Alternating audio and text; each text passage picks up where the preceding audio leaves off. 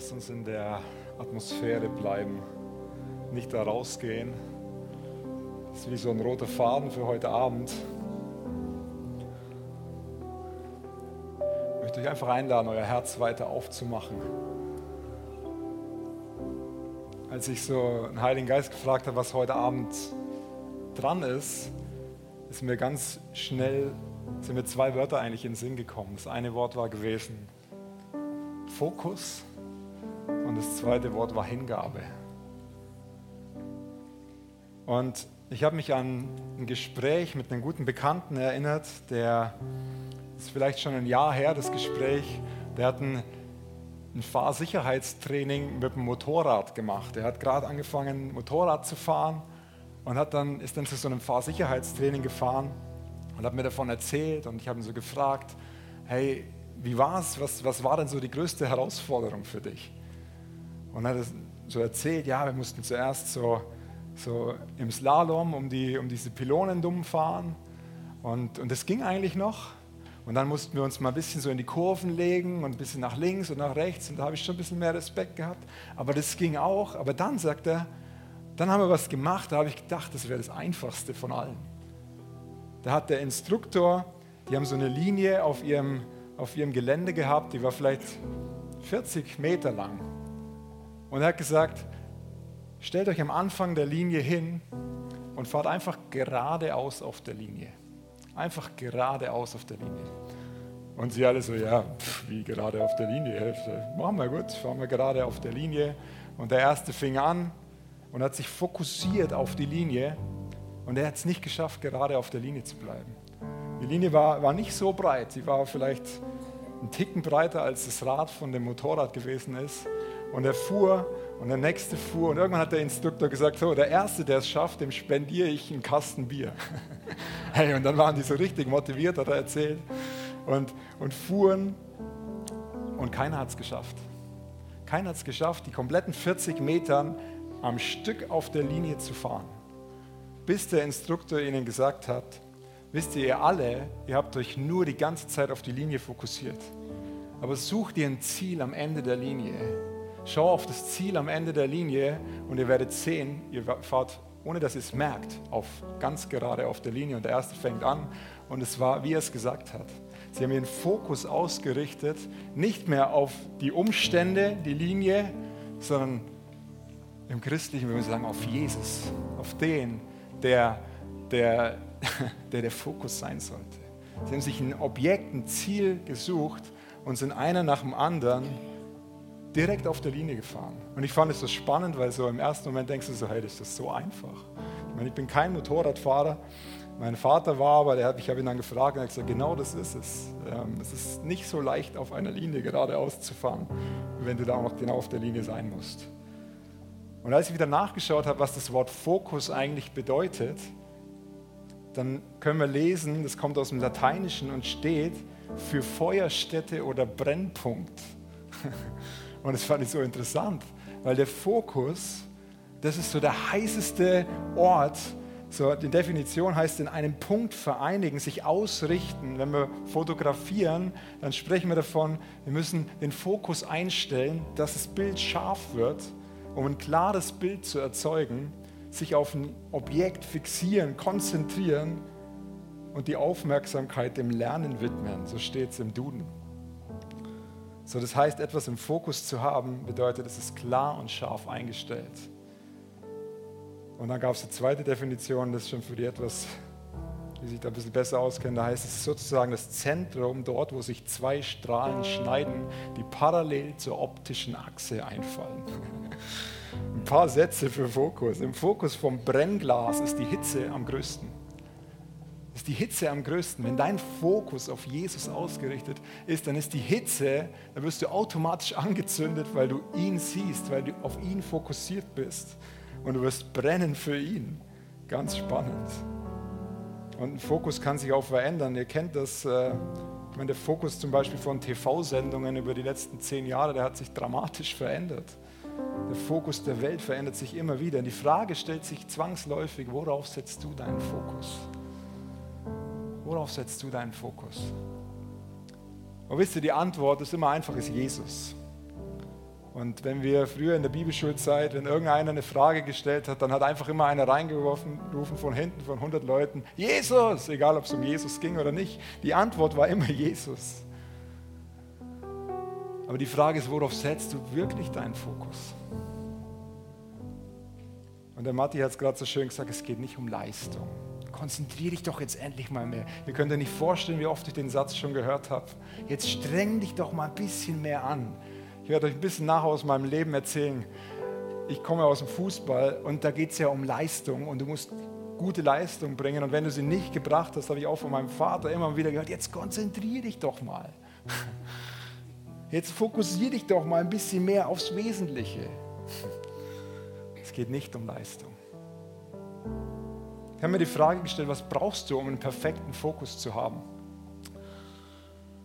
Und ich weiß, hier sind einige professionelle Fotografen im Raum oder einige, die sich wirklich gut auskennen damit und ich bin es nicht. Aber die heutigen Kameras, ich habe mir vor zehn Jahren, als unsere erste Tochter auf die Welt gekommen ist, eine Spiegelreflexkamera gekauft. Ich habe mir gedacht damals, okay, ich brauche eine Kamera, die schnell auslösen kann, damit ich so Schnappschüsse bekomme. Und so einfach die, die, damals ging es noch nicht so leicht mit dem Handy, du hast drauf gedrückt und sofort war das Bild da. Sondern das war dann noch so, ein, so eine Spiegelreflexkamera und die war richtig schnell. Und jetzt gibt es natürlich schon wieder zehnmal schneller. Aber meine Lieblingsfunktion für mich als Laien war der Autofokus. Weil ich musste nur kurz draufdrücken und wenn du so halb gedrückt hast, hat es sofort eingestellt, klick und drauf. Und hast das perfekte Bild, es war scharf, alles super. Und es wäre doch schön, oder? In unserem Leben, wenn wir uns neu fokussieren, neu ausrichten, wenn wir einfach so die Taste Autofokus hätten. Aber es ist leider nicht so einfach. Wenn man sich da so ein bisschen informiert, und, und ich habe mich damals auch ein bisschen informiert, wenn du dann außerhalb des Autofokus sein möchtest, dann braucht es Zeit. Es braucht Zeit, um den richtigen Fokus zu bekommen. Es geht nicht mal eben schnell. Es muss, es muss eine Priorität für dich sein. Es gibt Fotografen, die wollen irgendwie so Landschaftsfotos machen, die nehmen sich Stunden über Stunden, um, um sich komplett zu fokussieren, um das perfekte Bild hinzubekommen. Die haben eine Leidenschaft für diese, für diese für sie Priorität.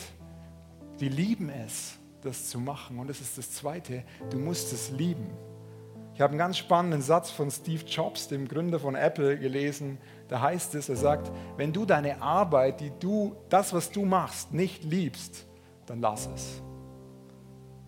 Suche so lange, bis du was gefunden hast, ansonsten lass es. Wenn du sie nicht liebst, dann lass es.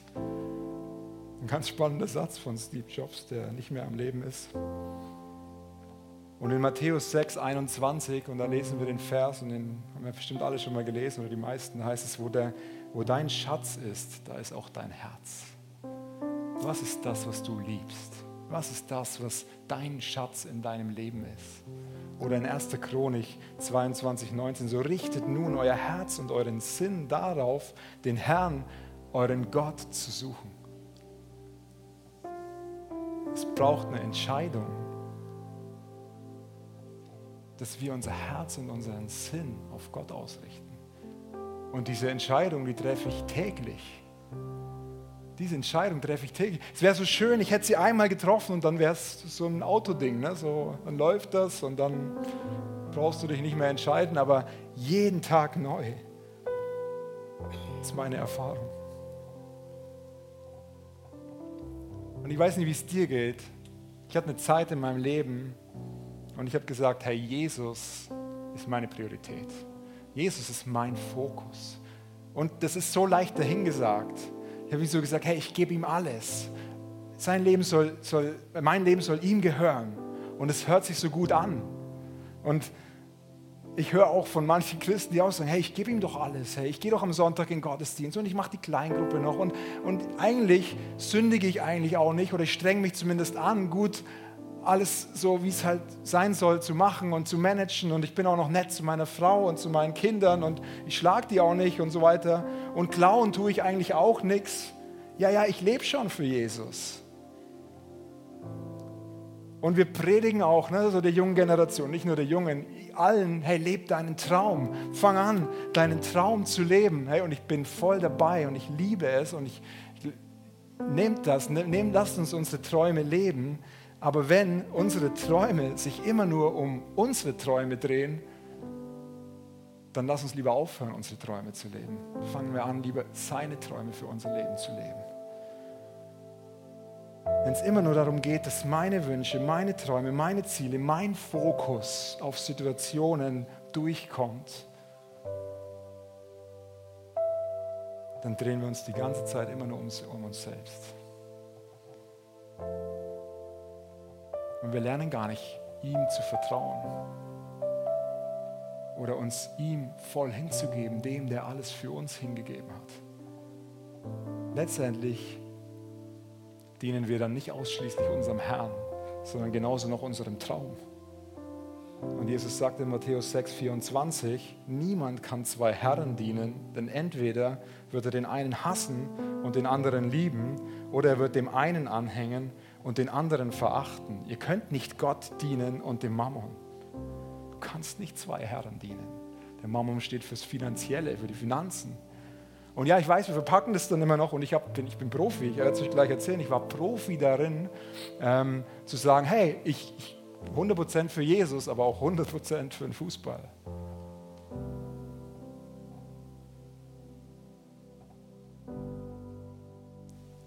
Wie schon gesagt, ich war so ein richtiger Profi im, im, im, im geteilten Herzen Jesus nachzufolgen. Das Interessante war, das war mir nie bewusst. Das habe ich erst Jahre danach verstanden. Mein Traum von Anfang an war, Fußballprofi zu werden. Von Anfang an war mein Fokus mit fünf Jahren angefangen und all diese Auswahlverfahren mitgemacht, dass du da in diesen immer weiter in den engeren Kreis kommst und immer höher bis zur Jugendnationalmannschaft. Und ich habe alles dem Ziel untergeordnet. Alles. Wirklich alles. Und wisst ihr, Gott war mir schon wichtig und, und ich bin christlich aufgewachsen, all die Dinge. Aber mein Fokus war zu 100 Prozent auf meiner Laufbahn, meiner Karriere. Und ich würde sagen, er war auch zu 100 Prozent, und das ist ja eigentlich gar nicht möglich, auf Jesus, weil er mir auch wichtig war. Aber im Zweifelsfall war ich schon mehr beim Fußball geblieben. Und ich war fest davon ausgegangen, das ist sein Plan für mein Leben. Ich war mir ganz sicher, das ist sein Plan, dass ich Fußballprofi werde. Ich habe so zu Gott gesagt, hey, wenn du mich berühmt machst, wenn du mich dahin bringst in die erste Liga, dann werde ich von dir erzählen. Dann werde ich dich groß machen. Also wenn du mich groß machst, dann mache ich dich groß. Und ich habe so gedacht, hey, das ist doch ein Win-Win-Ding so für ihn. Also ein richtig gutes Win-Win-Ding. Und ich habe ihm meinen Traum gesagt und erwartet, jetzt los, öffne du die Türen, mach du, wie, wie ich es für richtig halte. Und ich habe nicht gemerkt in dem Moment, dass mein Fokus immer unschärfer wurde. Weil der Fokus Fußball ist immer schärfer geworden und der Fokus Jesus ist immer, immer unschärfer geworden.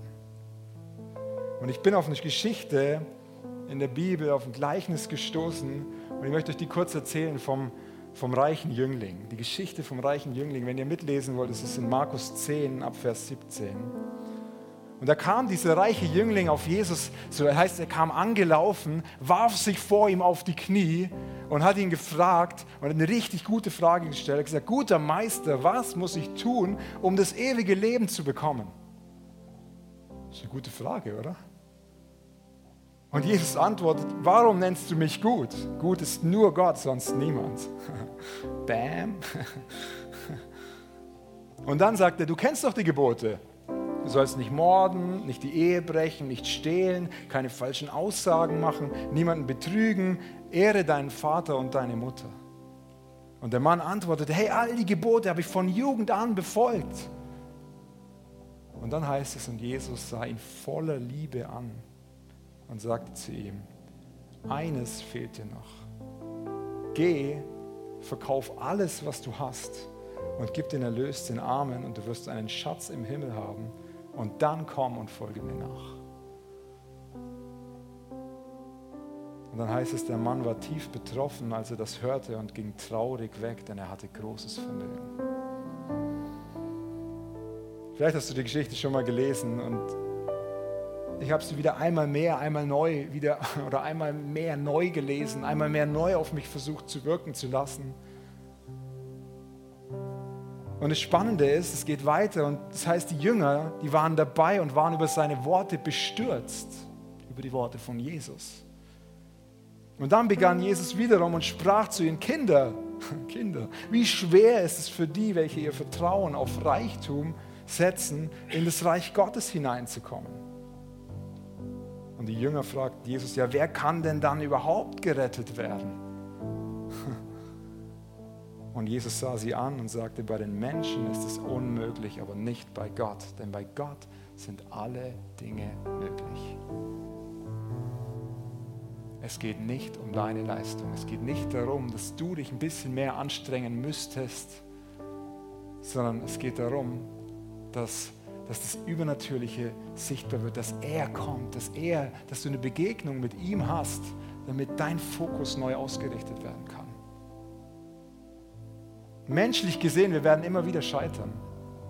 Aber mit Gott, durch den Heiligen Geist, ist Hingabe, ist Priorisierung, ist Fokussierung möglich. Aber es kostet dich einen Preis. Es kostet dich dein Leben. Nicht mehr und nicht weniger, es kostet dich dein Leben. Es kostet, die Bibel sagt, leg dein Leben ab und damit du das neue Leben empfangen kannst. Es bedeutet, dass du mit leeren Händen vor ihn kommen musst. Dass du, dass du wie, für mich war das der Moment, als ich, ich habe den Moment gebraucht, dass ich, dass ich gescheitert bin im Fußball. Wie gescheitert, sozusagen weltlich gescheitert. Im Nachhinein war das der größte Siegestriumph für mich, den ich haben konnte. Aber in dem Moment war es wie ein Scheitern und ich kam an den Moment und wisst ihr, ich habe die ganze Zeit gedacht, das ist sein Traum, das mein Traum ist eigentlich auch sein Traum für mein Leben. Und dann kam auf einmal so die Frage, okay, Jesus, kann das sein, dass du andere Pläne mit meinem Leben hast, als ich die ganze Zeit gedacht habe? Und ich habe nur die Frage gestellt und ich habe sofort, ja, gehört. Und das war nicht so lustig, weil es hat mich zu Tode, also es hat mich nicht zu Tode, es hat mich extrem betrübt. Zu Tode nicht, ich bin ja noch da, Gott sei Dank.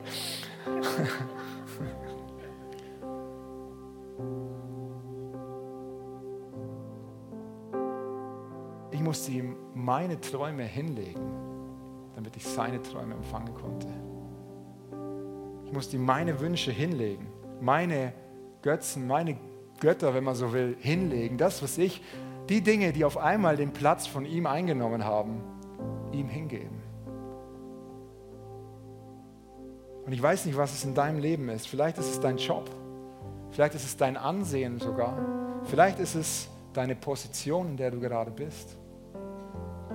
Dinge, die dir so wichtig sind, dass sie seinen Platz eingenommen haben. Ich hatte im Vorfeld immer wieder den Impuls, das ist vielleicht jetzt im Moment noch nicht so ermutigend, aber es wird noch ermutigend, weil es kann wehtun im ersten Moment.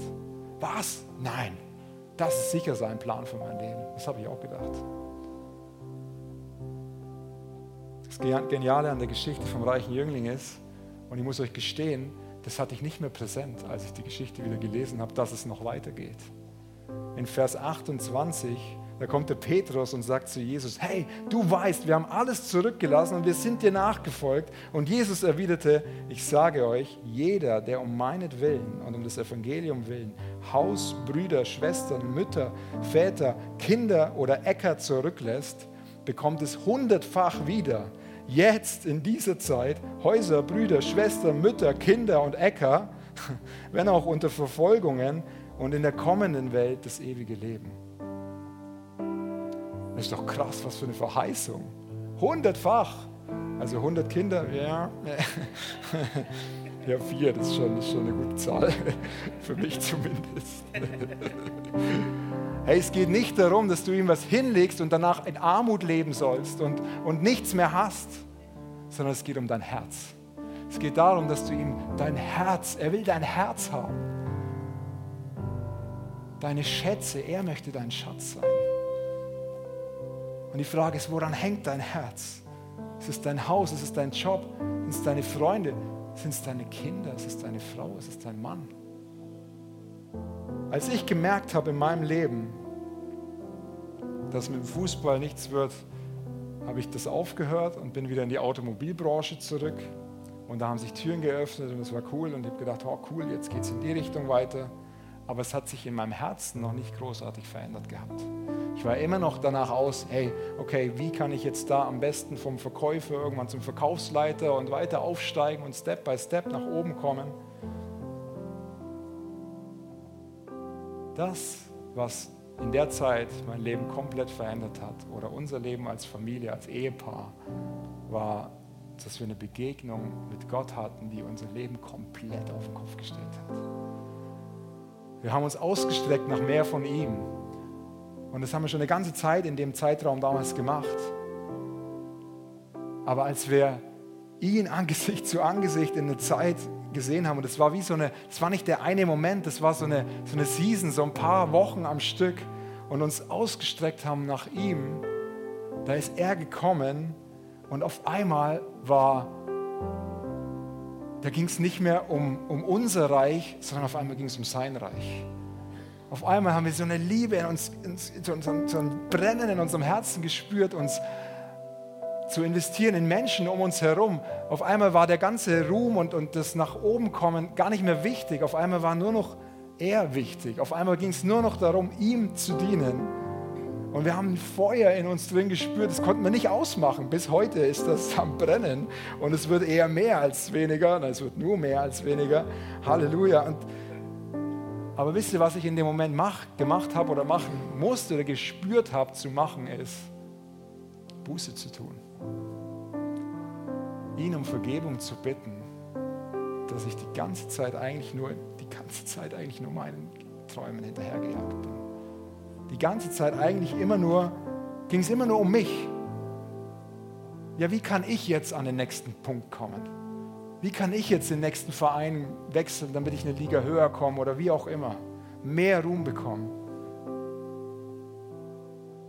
Und ich habe ihm das gesagt. Ich habe gesagt, Jesus, es tut mir so leid. Ist, ich bitte dich um Vergebung, dass ich in die Richtung unterwegs war. Und, ich, und das Geniale ist, dass er mit offenen Armen dasteht und dass er, dass er voller Gnade ist. Egal in welchem Weg, wenn du jetzt spürst in dir drin, hey Scheibe, ich bin, ich bin, auf, ich bin eigentlich auf dem Holzweg vielleicht sogar, hey, dann komm zu Jesus.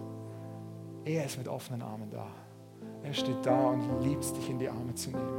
Und was hat den Moment der, der Buße oder der, der Umkehr, des Denken neu justieren und neu auf ihn fokussieren, das hat es gebraucht. Mein Fokus war die ganze Zeit auf zwei Objekte eingestellt, auf mindestens zwei. Und ihr wisst, wie das ist, wenn man auf zwei Objekte, das eine wird so ein bisschen scharf, das andere wird wieder unscharf. Und es war, es war ich war lauwarm unterwegs bis zum Umfallen. Den Fokus neu einzustellen bedeutet Priorisierung. Und es bedeutet täglich Entscheidungen zu treffen. Wisst ihr, ich habe nachgeschaut, wir treffen täglich, du und ich, wir treffen täglich im Schnitt 20.000 Entscheidungen. Ganz viele unbewusst. Allein, ob ich schon in der Früh aufstehe, ist schon eine Entscheidung, ob ich welche Schuhe ich anziehe. Ganz viel unterbewusst, aber auch ein paar vom Verstand her, manche ganz bewusst, aber die meisten unterbewusst. Auf uns prasseln Entscheidungsmöglichkeiten ein wie nie zuvor. Aber deinen Fokus zu behalten bedeutet Priorisierung. Und diese Priorisierung kannst du nicht aus deiner Leistung tun, sondern es geht nur durch Beziehung, indem ich die Beziehung mit Jesus pflege und, und ihn erlebe, eine Begegnung mit dem lebendigen Gott habe, kann ich mich, wird es automatisch kommen wir an den Fokus zum Brennpunkt. Du bist am Brennpunkt und fängst an zu brennen für ihn.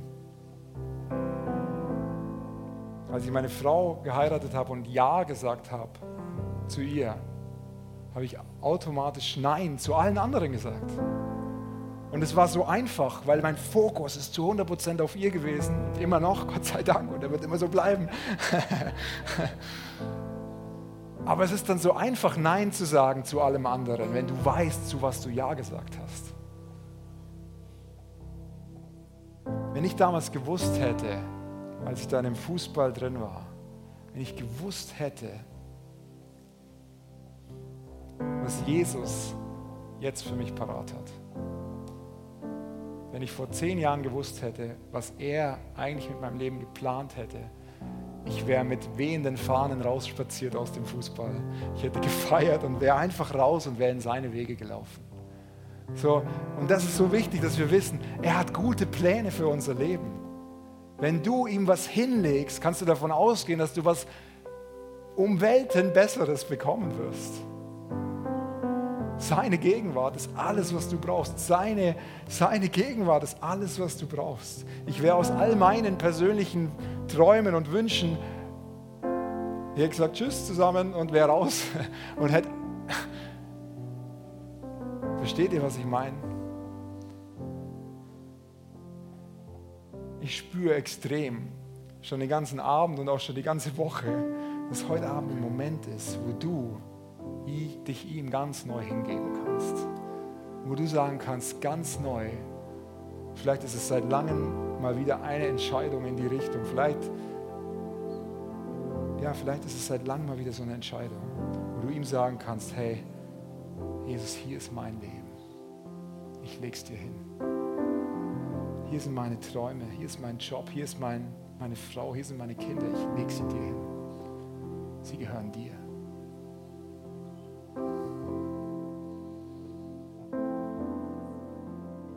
Leg mein Leben ab, damit ich dein Leben empfangen kann. Ich leg meine Träume ab, damit ich deine Träume empfangen kann. Ich möchte nicht mehr lauwarm unterwegs sein, sondern ich möchte nur dich, nur dich, Jesus. Ich möchte nur dich, Jesus. Ich möchte nur dich, Jesus. Nichts anderes. Wenn dich das betrifft, dann steh doch mal auf. Wenn du sagst, ich möchte heute Abend meinen Fokus, meine, meine Priorisierung wieder neu auf Jesus ausrichten. Das ist ein Ding zwischen dir und ihm. Ganz persönlich zwischen dir und Jesus. Nimm dir den Moment, lass ihn nicht an dir vorübergehen und nimm dir den Moment und sag, hey Jesus, hier ist mein Leben. Es gehört dir komplett.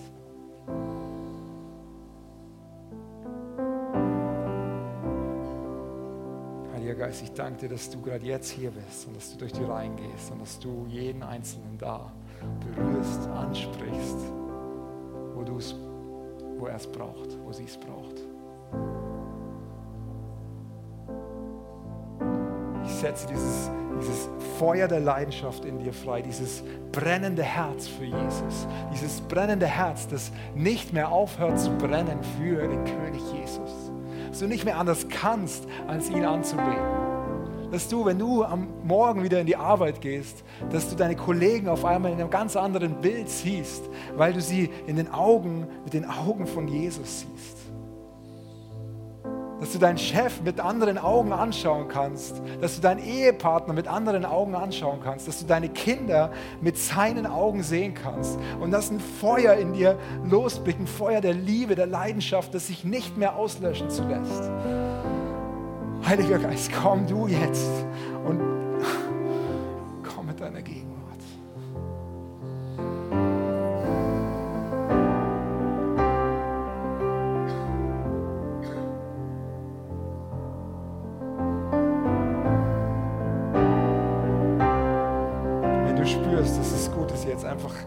Vergebung zu bitten für Dinge, für Entscheidungen, hey, dann mach das einfach mit deinen Worten.